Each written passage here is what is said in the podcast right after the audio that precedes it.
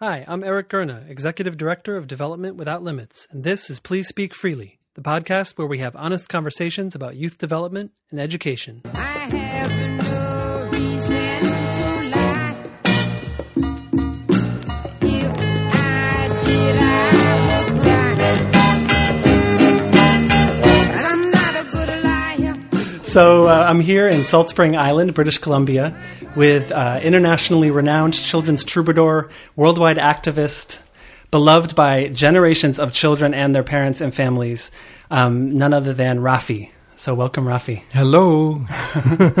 I'm super excited to be here. Just had quite an adventure getting here involving a ferry boat, and I'll be on a little sky, what do you call it? Not a sky uh, plane. Float plane. A float plane. Yeah, so you came to this little island. Yes, I did. That's cool. And uh, have you been on the island long? I've lived on Salt Spring Island for four years. Okay. And it's really grown on me. It's just a beautiful place to be. It seems to be, yeah. Mm.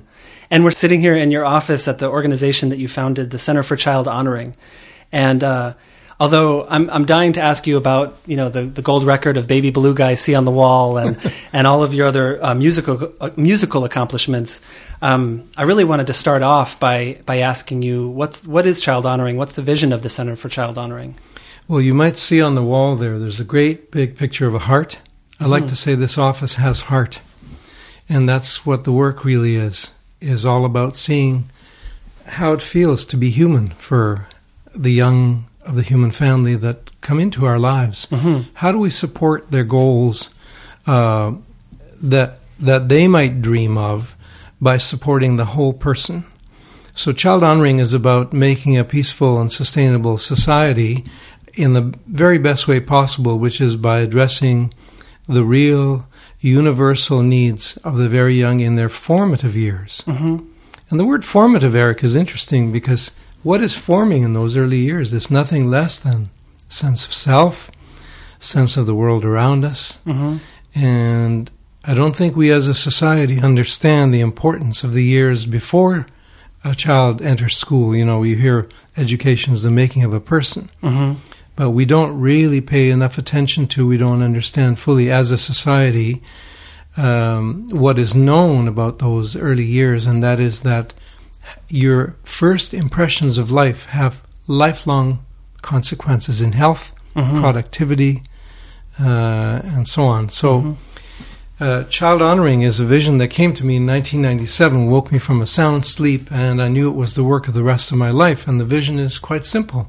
It's a holistic, integrated vision that connects uh, our planetary home, the Earth, with our personal lives. And that's why we say it's a vision about respecting Earth and child. Mm-hmm.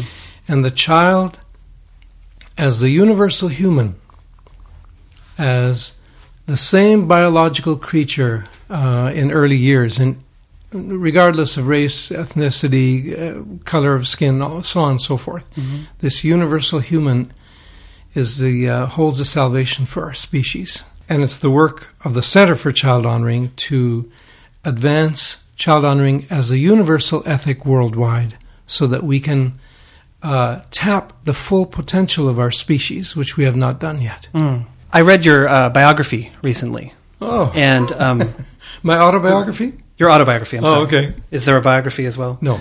Um, unauthorized biography. No, there isn't. Um, I read your autobiography recently, and uh-huh. one of the things that really struck me uh, really connects with what you were just saying about the vision, and that is the notion that um, children are whole people, not just people in the making.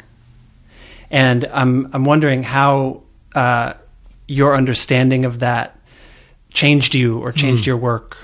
Well, it was a profound learning for me, and Uh, I think the greatest learning of my life that uh, a young child is a whole person, and that a three-year-old is not an incomplete adult. A three-year-old is a complete three-year-old, whole. Mm-hmm. And at that stage of life, exactly what she or he is to be. Mm-hmm. You know, we can't make uh, young children faster or more powerful like computers. Mm. You know, in fact, that's not the point, is it? The point is to treasure who they are. Mm-hmm. And you hear a lot about, uh, oh, our children are our future. Well, mm-hmm. depends what future you're talking about. How we make them our present concern has a lot to do with the future we co-create. and the future that they live into. Um, but it was a great learning for me. I did not know before this learning who children were. Hmm. Uh, I had long hair and used to like to party a lot. That mm-hmm. was in my early years, mm-hmm. um, you know, in my early twenties. And uh, when I was married for a time to a kindergarten teacher, she really opened my eyes to the young child. And that learning allowed me the career that uh, came, mm. actually, and allowed me to study child development, human development, psychology. And it gave me a window to understanding my own process of growth from an adolescent to an adult and the person mm-hmm. that I became. My my daughter recently started kindergarten, and we actually just pulled her out after after two weeks because she was so um, miserable. And the reason she was so miserable is because she was made to be so anxious because the the, the classroom was set up as a system of transactions, and everything was either a bribe or a threat. So... Um, Wow. You know, if she was good, she got candy. Literally, she got a Skittle every time she was quiet oh my or, or stood in line. Really? Yeah. And they have an elaborate system of points with a, a grid with stickers where they get stickers. Oh, please. And a, a clip that's on there. And if the clip comes off, you're in trouble. And I have to tell you this little anecdote. It's a school-wide system where they get tickets if they're good, and then they get to put all the tickets together and get a party. She got a ticket for being good from walking down the hallway, meaning she just was walking down the hallway quietly. And because she got a ticket, her teacher gave her a Hershey's Kiss. For getting the ticket, she gets a candy. And she was so stressed out by this whole thing and so so anxious about whether mm-hmm. she was going to get a sticker or wasn't going to get a sticker, whether she was going to get yelled at, whether she was going to be told to be quiet. And when we went to the kindergarten teacher, she said, I, I think you're overreacting. She's fine. She does very well in class. She's very well behaved. And our response was, she's well behaved, but she's unhappy. And the teacher didn't seem to see how that how how that mattered. And so I, I say all this to mm. ask you, wow, um, how I know you're talking about the early years, but you know, kindergarten is still so early. That's early, yeah, sure. How do you think that the vision of child honoring um, is relevant to? to school and, and classrooms and other settings where kids are, are working together and being supervised by, by people who aren't necessarily related to them? Well, I'm not a teacher, so I should disqualify myself first. Mm-hmm. But but if you're asking just my sense of mm-hmm. the classroom environment, um, you know, a teacher has uh, the responsibility of guiding the young to uh, coexist uh, in harmony. And there are uh, songs and books and play activities Uh, that can feel uh, wonderful for a child, uh, inclusive, and you don't need a system of uh, uh, overt rewards, let alone punishments. My goodness, um, that would make me anxious. That mm-hmm. would that would make me feel praised or punished with no middle. You know, right, and, right. and the middle is, is life. That's where we live. We, we're learning. We're, you know, you learn by trial and error, and that's the sandlot of the early years. And and the other thing is that what you're learning.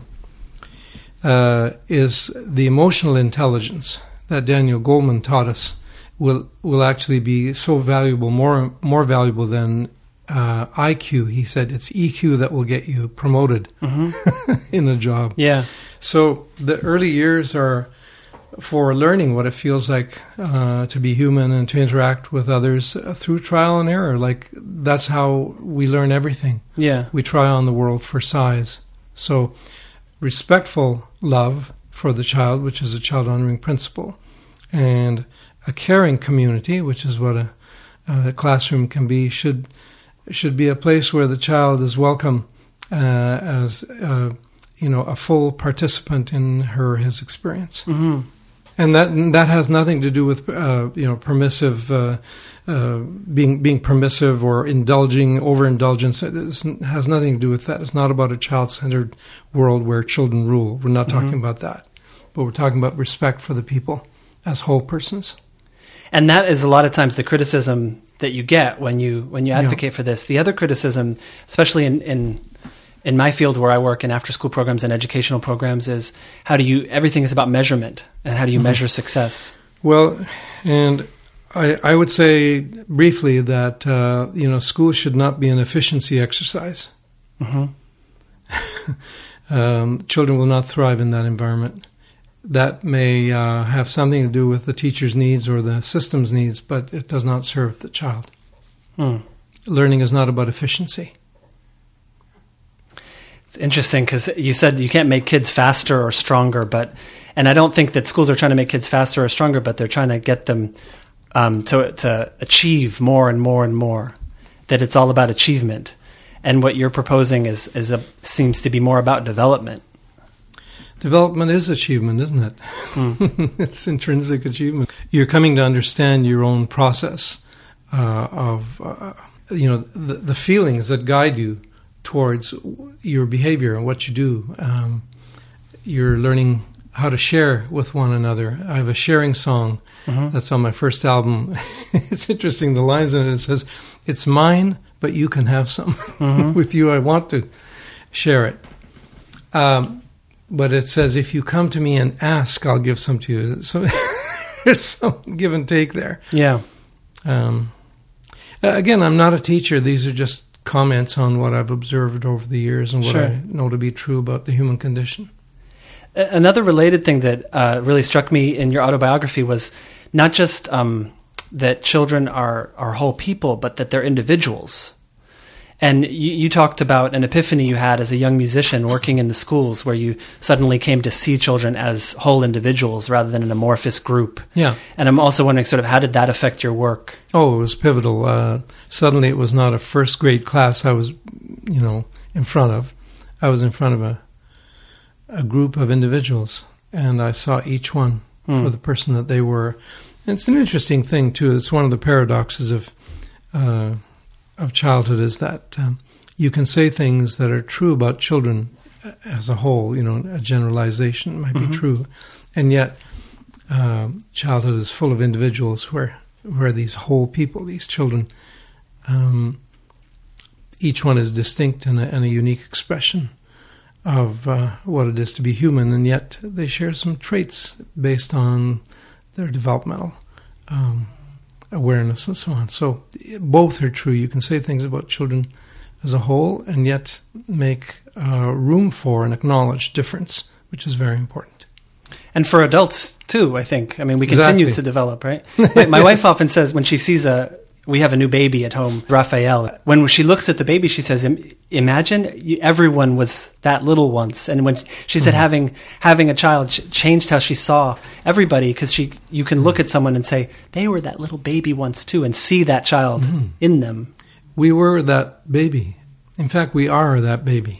Uh, that early explorer who we were doesn't go away. Uh, that marveling creature, that marvelous, marveling, wondering, curious human being, that doesn't go away. Your radical inquiry doesn't go away unless you shut it down. Hmm. Uh, as you grow as a person, you, you keep that radical inquiry alive and you question everything, not just what your presidential candidates are throwing at you. Uh-huh. You question everything. Uh, and that's how you stay young. You... Uh, are alive with inquiry, and it's beautiful. Could you say a little more about what you mean by radical inquiry?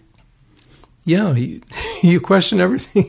Yeah, um, radical meaning is it's our nature, it's it's our root sense. You know, it's how we make meaning of the world, and that's mm-hmm. why in my autobiography I said children are the most reasonable people I know because they uh, spend their days making meaning. Mm. Of course, they have a A tremendous need to at that early stage because everything is so new. Uh-huh. And yet uh, for adults as well, things can stay fresh and new when we are probing existence and our assumptions and our perceptions with uh-huh. the, with terrific questions. The, the poet Rilke said, um, um, be patient towards all that is unresolved in your heart. He said, the point is to live the questions fully. And you might find in doing so along some distant day, walking in the answers. Hmm.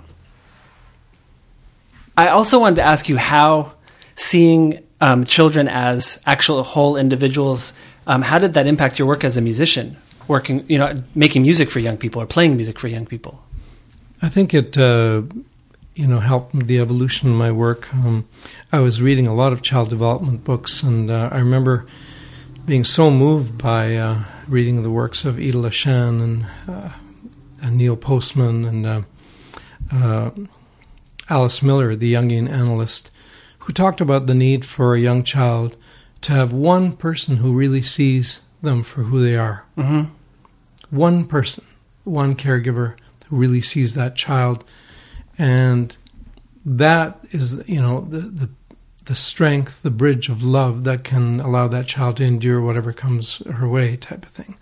So I was being very moved by what I was learning about how resilient children can be, but also about the vulnerabilities. Uh, I was learning about the uh, epidemic numbers of uh, child sexual abuse in our society. Um, but, uh, you know, to answer your, your, your question, I mean, I just I just kept learning about this marvelous creature who was the child. And I kept marveling at uh, the triune brain, which is, uh, you know, evolution's gift to us. And, um, you know, our, our understanding of fight or flight responses and our ability to overcome that primitive way of being, mm-hmm. and, uh, the, the thoughtful resourcefulness that we've acquired through evolution, the need to engage and practice that side of ourselves, you know, to cultivate the higher being of what it is to be human, not just the animal who we are, that we need to acknowledge, of course. Mm-hmm. You know, but we we are made uh, by evolution to be, uh, you know, beings of wonder and and marvelous beings, and uh, that's our full divinity as human beings, and that's a paradox too. That's beautiful. Um, so. Along the way, I think uh, my recordings uh, evolved too. Uh, they became uh, a little more daring here and there. Uh, more of my own writing made it on the the, the set list of an album. And mm-hmm. I don't know. I just kept on having fun with all this. But one thing I want to say about the early years, so that while it's on my mind, is it's astonishing to me that during the first years of life, when humans are learning, these young humans are learning the most sophisticated tasks like language acquisition and speech and so on, mm-hmm. syntax and all that stuff, right? That play is the intelligence evolution deemed most suitable to that sophisticated learning. Hmm. The mode of being that we're in when we're little is playful. That mm-hmm. is the predominant mode. Mm-hmm. So it's through play that we try on the world for size. I think that's hugely important. Not something to be forgotten. Mm-hmm. And getting back to kindergarten, I'd like to see the playful atmosphere in that community, mm-hmm. because that's who these beings are. They're playful. Do you think that changes as as people age? Not if you're singing apples and bananas for a living. Uh-huh. But, um, well... I think people, you know, can tend to, in the seriousness of uh, adult years, can tend to forget that playfulness. I mean, it's something I had to learn myself, too, because um, I was brought up uh, by um, parents who certainly loved me dearly, but they're, they're, they had a domineering way of being, and uh, ours was a fairly serious household in terms of what was expected of the children, I think, to my detriment. So I used to... Uh, mistake serious work as people not having fun. Mm-hmm. And then uh, as I began to uh, uh, work on the uh, the children's albums with my colleagues who were primary teachers, they, mm-hmm. I noticed they, they were all having a lot of fun. They were laughing among themselves, I thought, too often. Right. It's and not serious. They, yeah, not serious. Mustn't be working hard enough. Right. And then I learned that, no, that was their way of being relaxed and engaged in the work. Mm-hmm. So now, when I'm at the dentist's office, you know, and uh, and I hear a lot of laughter, mm-hmm. I don't think to myself, "Oh, the dentist isn't serious about his work." Mm-hmm. I get it that it's a happy workplace, mm-hmm. and great work is being done. Mm-hmm. You mentioned apples and bananas, and I'm thinking about Bananaphone. And for those of you who don't know the song Bananaphone, you just look it up or buy the C D or something. But um, I'm not going to try to sing it. Um, Well, you know, it goes ring, ring, ring, ring, ring. Oh, he is going to say banana phone. Yeah, okay. Um, but, uh, but your music, it it values children's imaginations, and that uh, song in particular, it really values the imagination and actually calls out in a funny way um, technology. Mm-hmm. And sort in of, fact, it was written to do so. Yeah. it sort of sense, uh, it sounds like it's making fun of technology. Bananaphone came in nineteen ninety-four when emails were just starting to really uh, yeah. get popular and were taking over, you know. Mm-hmm. Everybody was talking about emails and, and computers. And and I remember also uh, attending uh, the first ever critical, uh, a, a conference in Berkeley of the first ever critical look at computers in education. Mm-hmm. So anyway, I... Uh, wrote Bananaphone to celebrate the imaginative sense that we all have and, and how wonderful imagination is in kids. Mm-hmm.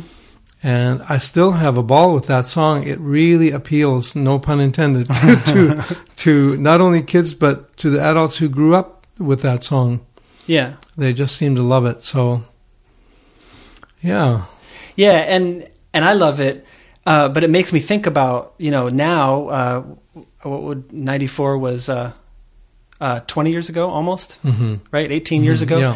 eighteen years later, when technology is so ubiquitous and with cell phones and, you know, smartphones and iPads and everything else, um, it's it's a challenge. And I, I see this as a as an as a professional who works with youth programs, but I see it much more as a parent now that I am.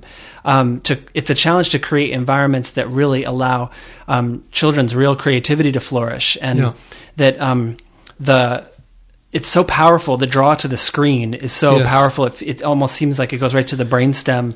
And even though, you know, they love going to the park and love playing, if, if there's the option to watch T V or play on the iPad, uh, that it, te- it seems to draw them to that. Mm-hmm. And I'm just, I'm wondering what, what are your thoughts about how parents and others, how we all can, can, I'm not sure what, can create environments where young people can actually thrive well, in their creativity. We, we need to be aware that learning in the real world is what, Uh, benefits the child the most.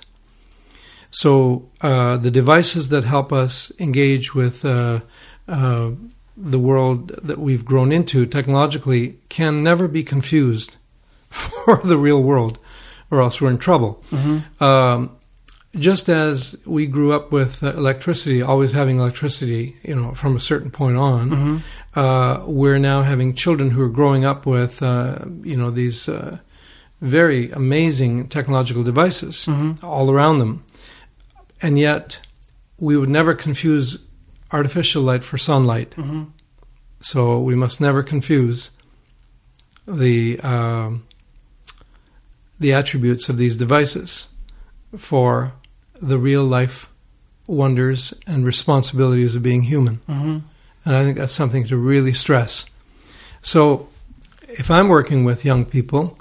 Uh, technology, you know, will always, you know, know its place, if you know what I mean, mm-hmm. because it's the human uh, interaction that you can't replace. You can you can replace the other, it, but it you gets, can't replace humans. It gets a little confusing and and um, gray area too, though, with when when if I take a business trip and I can go on FaceTime and, and talk to my daughter on the phone. And it's so absolutely not, I mean, not just on the phone, but on, you know, on video. You mean, you mean on Skype or on something? On Skype or something, or something like is what that, I mean, right. yeah. Mm-hmm. Um, and and so, you know, in a sense, we're using the technology mm-hmm. for human interaction. That, and that's all right. Mm. Yeah. I mean, the way I approach technology is I, I, I say I'm pro-choice. Mm-hmm. It's not just a glib comment. Um, I I want technology that's ecologically benign, first of all. I think that Bill Gates could... Uh, really uh, make a, a lasting legacy to the to the earth and to future generations if he, for example, were to lead an initiative that, uh, you know, greened the the whole, you know, computer technology world. Mm-hmm. I think Urosi deserves that.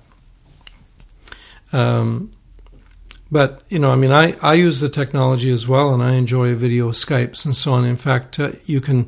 save a tremendous amount of energy uh, not flying somewhere if you can have a video conversation with someone right. over Skype, for example. So there are all kinds of yeah, you know, uh, pros and cons of, of anything. It's true, and and you know, on the other hand, I could have re- suggested that we Skype for this conversation, and mm-hmm. um, at least my experience of it would be so completely different.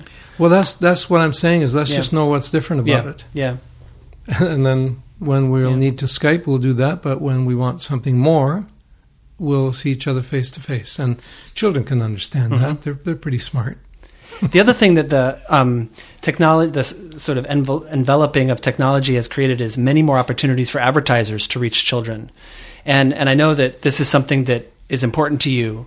Um, I wanted to just um, read a little something to you. I just was reading in a publication called Monthly Review. It's called The Privatization of Consciousness, and it's by Jerry Mander. It talks about that uh, that twelve billion dollars plus per year in the United States is spent in advertising targeting small children, um, and tens of millions more dollars in psychological research on what gets kids to push their parents into certain buying decisions. Why is it so important to you that young people have uh, a childhood free of advertising? I think a commercial-free childhood is uh, the right of a child, uh, actually, um, to live in a respectful culture.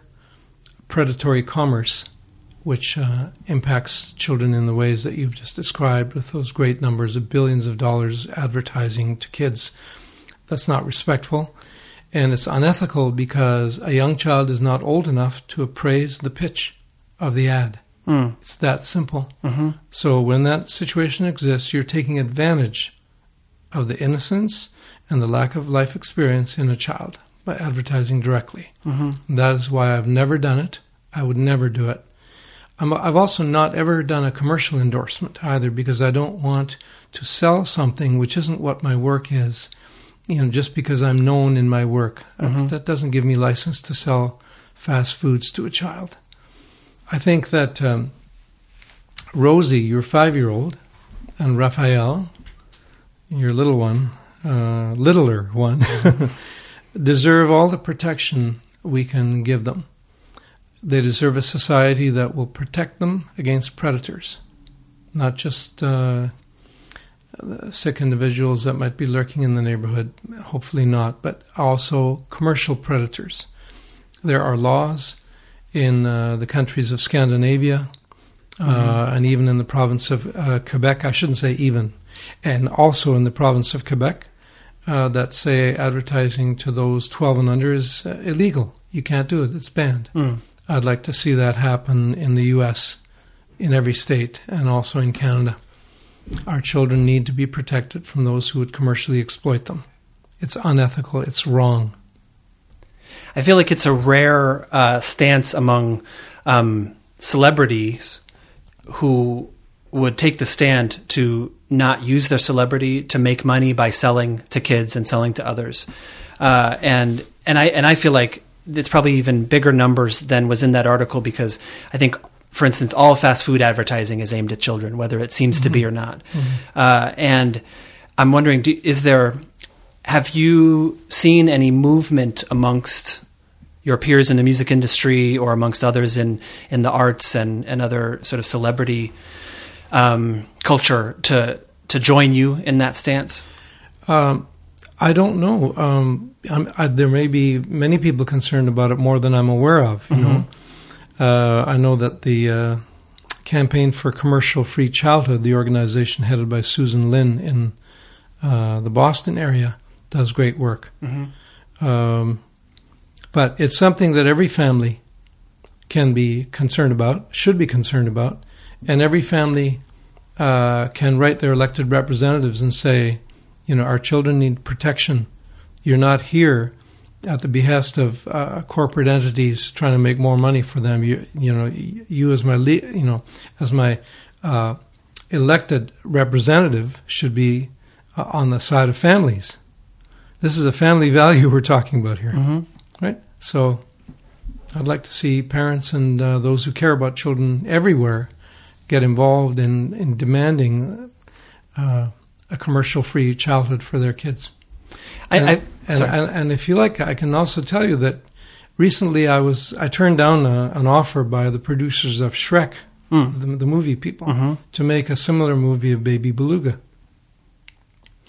And the reason I turned it down is that they would be advertising and marketing the movie to kids. Mm-hmm.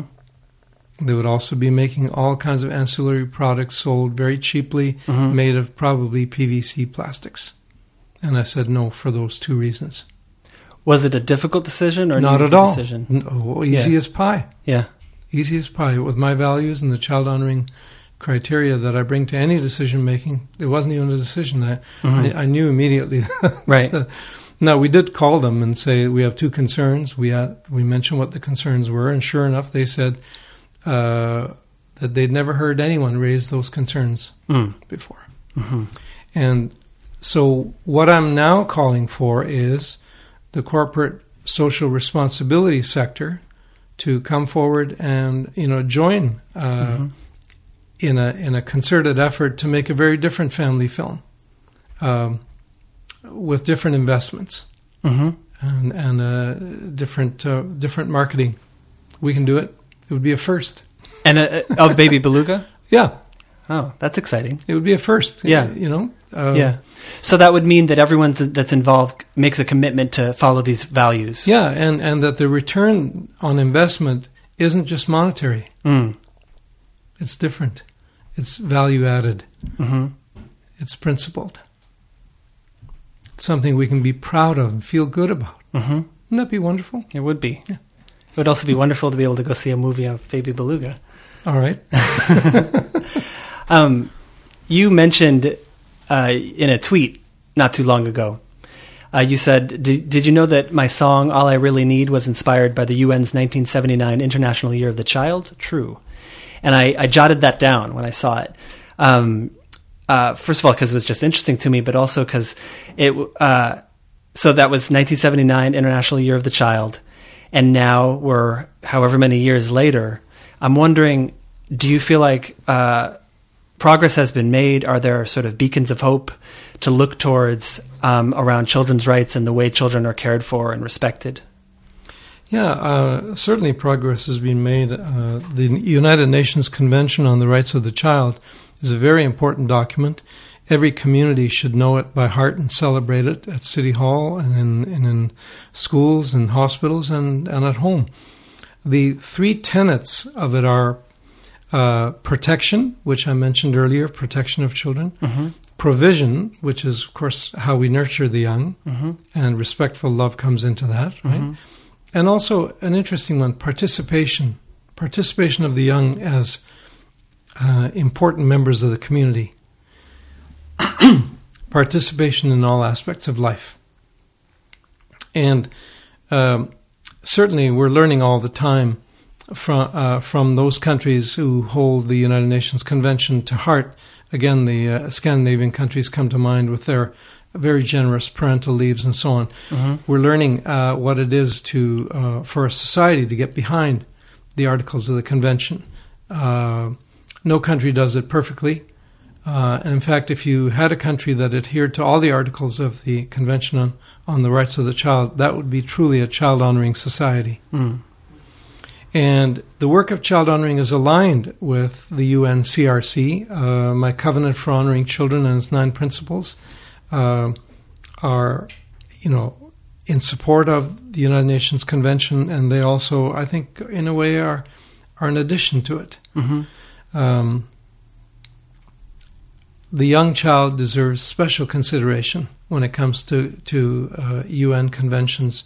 Uh, the child is defined as anyone eighteen or under at the United Nations. Mm-hmm. And I think the, the part of it that I bring and child honoring brings uh, to it is the primacy of early years and the special consideration that the very young deserve. Mm-hmm. The, the fact that the song was... came out of that, was inspired by that, All I Really Need, which is one of my favorite songs, and my daughter and I sing it together, um, is especially compelling. And I'm wondering, are you are you still making work uh, that is inspired by these values and principles? Yeah, and I'm inspired by all kinds of, uh, you know, both uh, declarations and agreements and things in daily life. Uh, mm-hmm. On this uh, C D that I released in two thousand six, a C D for adults called Resisto Dancing, mm-hmm. there are songs inspired by Nelson Mandela, by the Dalai Lama.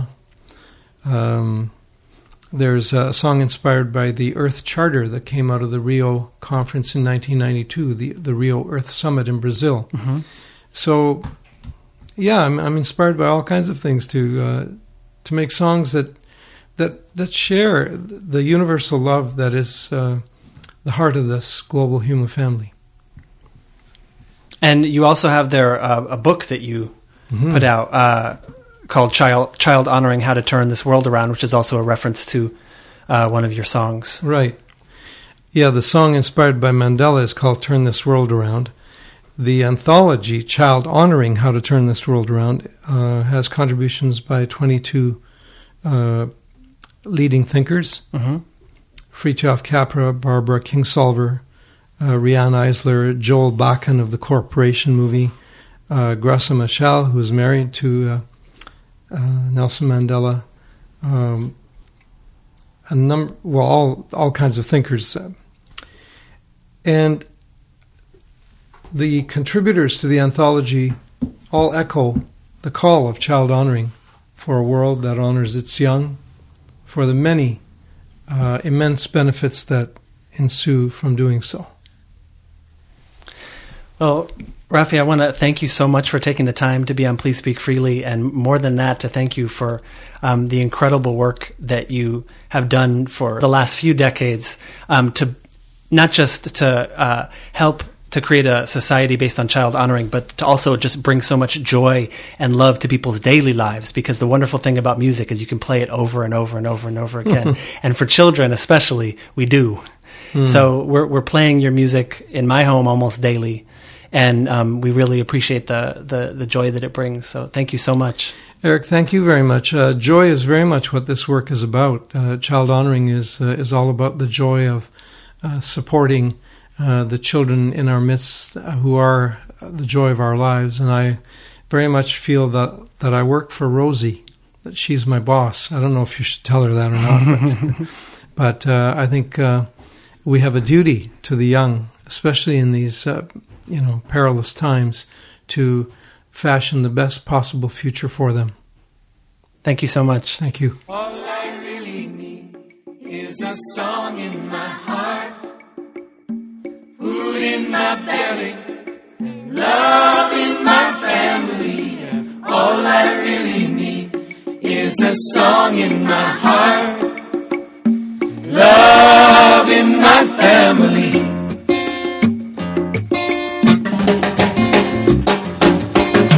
All I really need is a song in my heart, food in my belly, love in my family.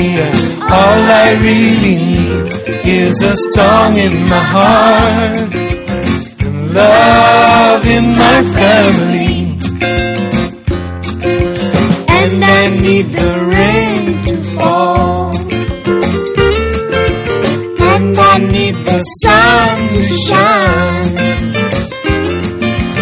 to give life to the seeds we sow, to give the food we to grow. All I really need is a song in my heart and love in my family.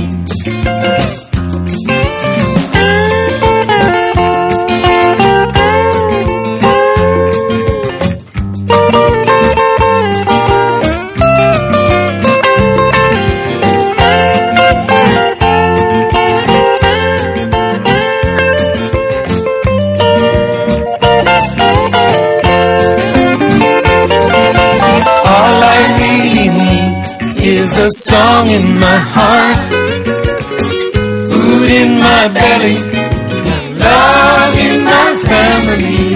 All I really need is a song in my heart, love in my family. And I need some clean water for drinking, and I need some clean air for breathing, so that I can grow up strong, take my place where I belong. All I really need is a song in my heart, love in my family. All I really need is a song in my heart, food in my belly, and love in my family. All I really need is a song in my heart, and love in my family. Love sing love in my family. All I need is love in my family. Love in my family. So good to have some love.